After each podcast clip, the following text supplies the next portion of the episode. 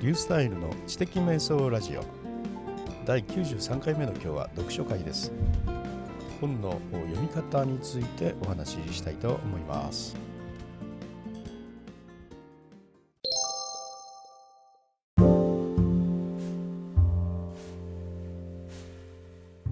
はい、あの皆さん読書の時ですね。どのように、まあ、時間を作ったり、えー、本を読み進めたりしていらっしゃいますか？僕ですねあの本をねこう読む時間っていうのが、まあ、なかなか取れないことがあるんですよね。いや時間がないっていうわけじゃなくてある時間をですね全部アウトプットでつい埋めてしまってる時があるんですよ。ブログの記事を書いてみたり YouTube をね投稿してみたり、えー、このようにポッドキャストを入れてみたりとかですね、えー、文章とにかく何か文章を書いたり何かのアウトプットをする作業ですね。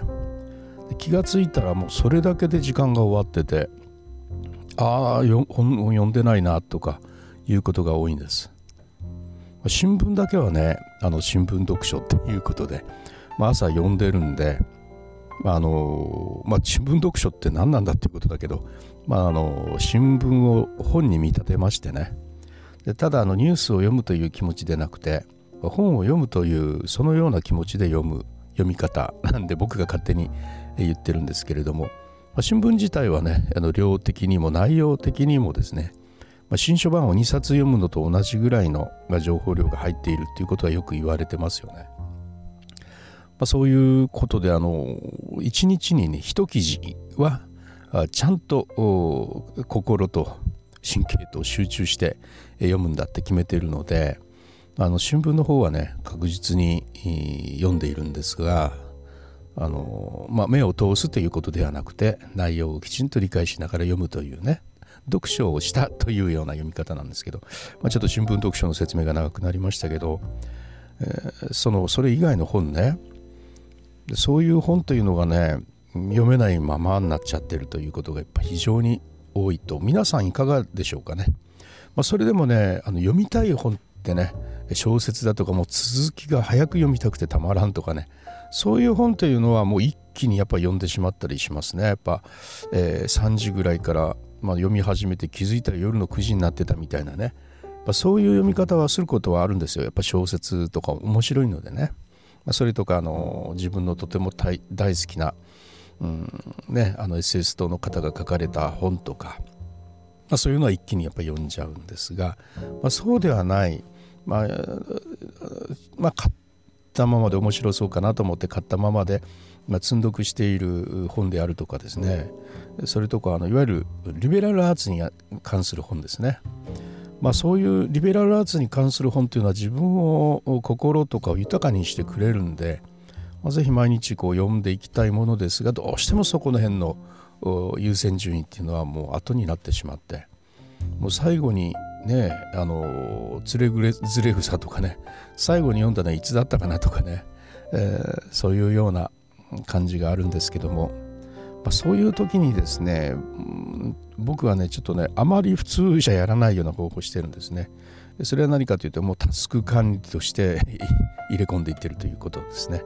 でオムニフォーカスだとか、トゥードゥイストだとか、何でもいいんですが、まあその本全部で何ページあるのかなというようにまず見ますよね。だいたい240とか250ページとかあるじゃないですか。でそれらをですね、まあ、2週間で読み上げるという計画を立てるんですよね。じゃあそれをにあの14で割ったら、まあ、1日10ページだとか20ページとかなりますでしょ？そしたらそのページ数のところにも最初から折り目を入れとくんですね。ここまで読むみたいなね。そして、まあ、とにかくなんとか必死になってあの14日かけてその本を読み上げるんですね。でそれはあの小説とかではなくて、まあ、内容的には難解なものも含みますね。あのとにかくよこれを読まなきゃ始まらないみたいなね。やっぱそういうようなあ本とかあるんで。で僕は何でそんなことやり始めたかって言ったらこのメルマガを書いててそこで毎週あの書評をやってたんですね。その書評のために確実に本を読み進めていかないといけないからということでそういう読み方を始めた。タスク管理としてね、えー、始めたんですけれども。これが結構良くてあのそれをやってたがゆえにやらなかったら絶対読まなかっただろうなというような本当に良い本にたくさん出会ったんですよね。でとにかく読む時にはねもう仕事として読んでいるのであのそんな読み方して何が楽しいのかっていうね読み方ですよね、まあ、確かにその通りです。もう義務としてね必死になってやっぱ読んでるわけですから面白いとか楽しいとかなしにそれ読まなきゃ書評が書けないわけですからね。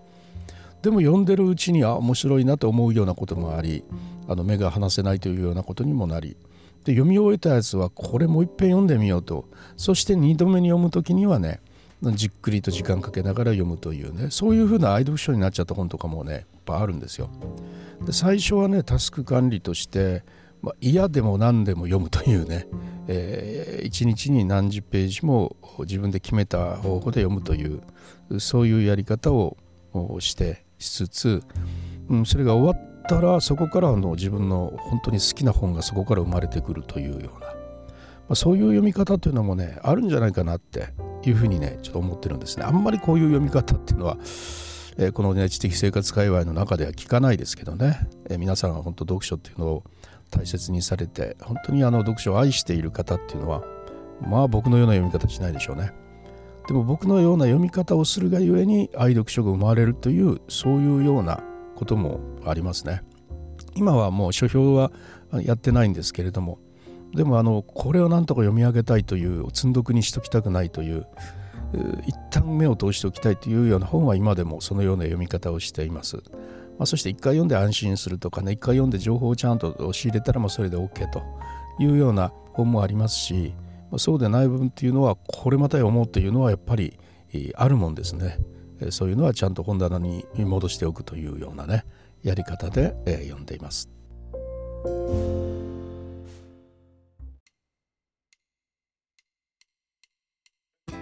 はい、えー、いかがだったでしょうか？あの読書の仕方というところで、まあ、読書の秋にちなみましてねまたあの本をどんどんこう読み始めるのに都合がいい時期になってきましたけどね、えー、またあ一つ一つのタスク管理としての読書の仕方っていうのもねこれねもう賛否両論めちゃくちゃあると思いますけれどもまああの皆さんはいかがでしょうかそれではまたリューサルでした。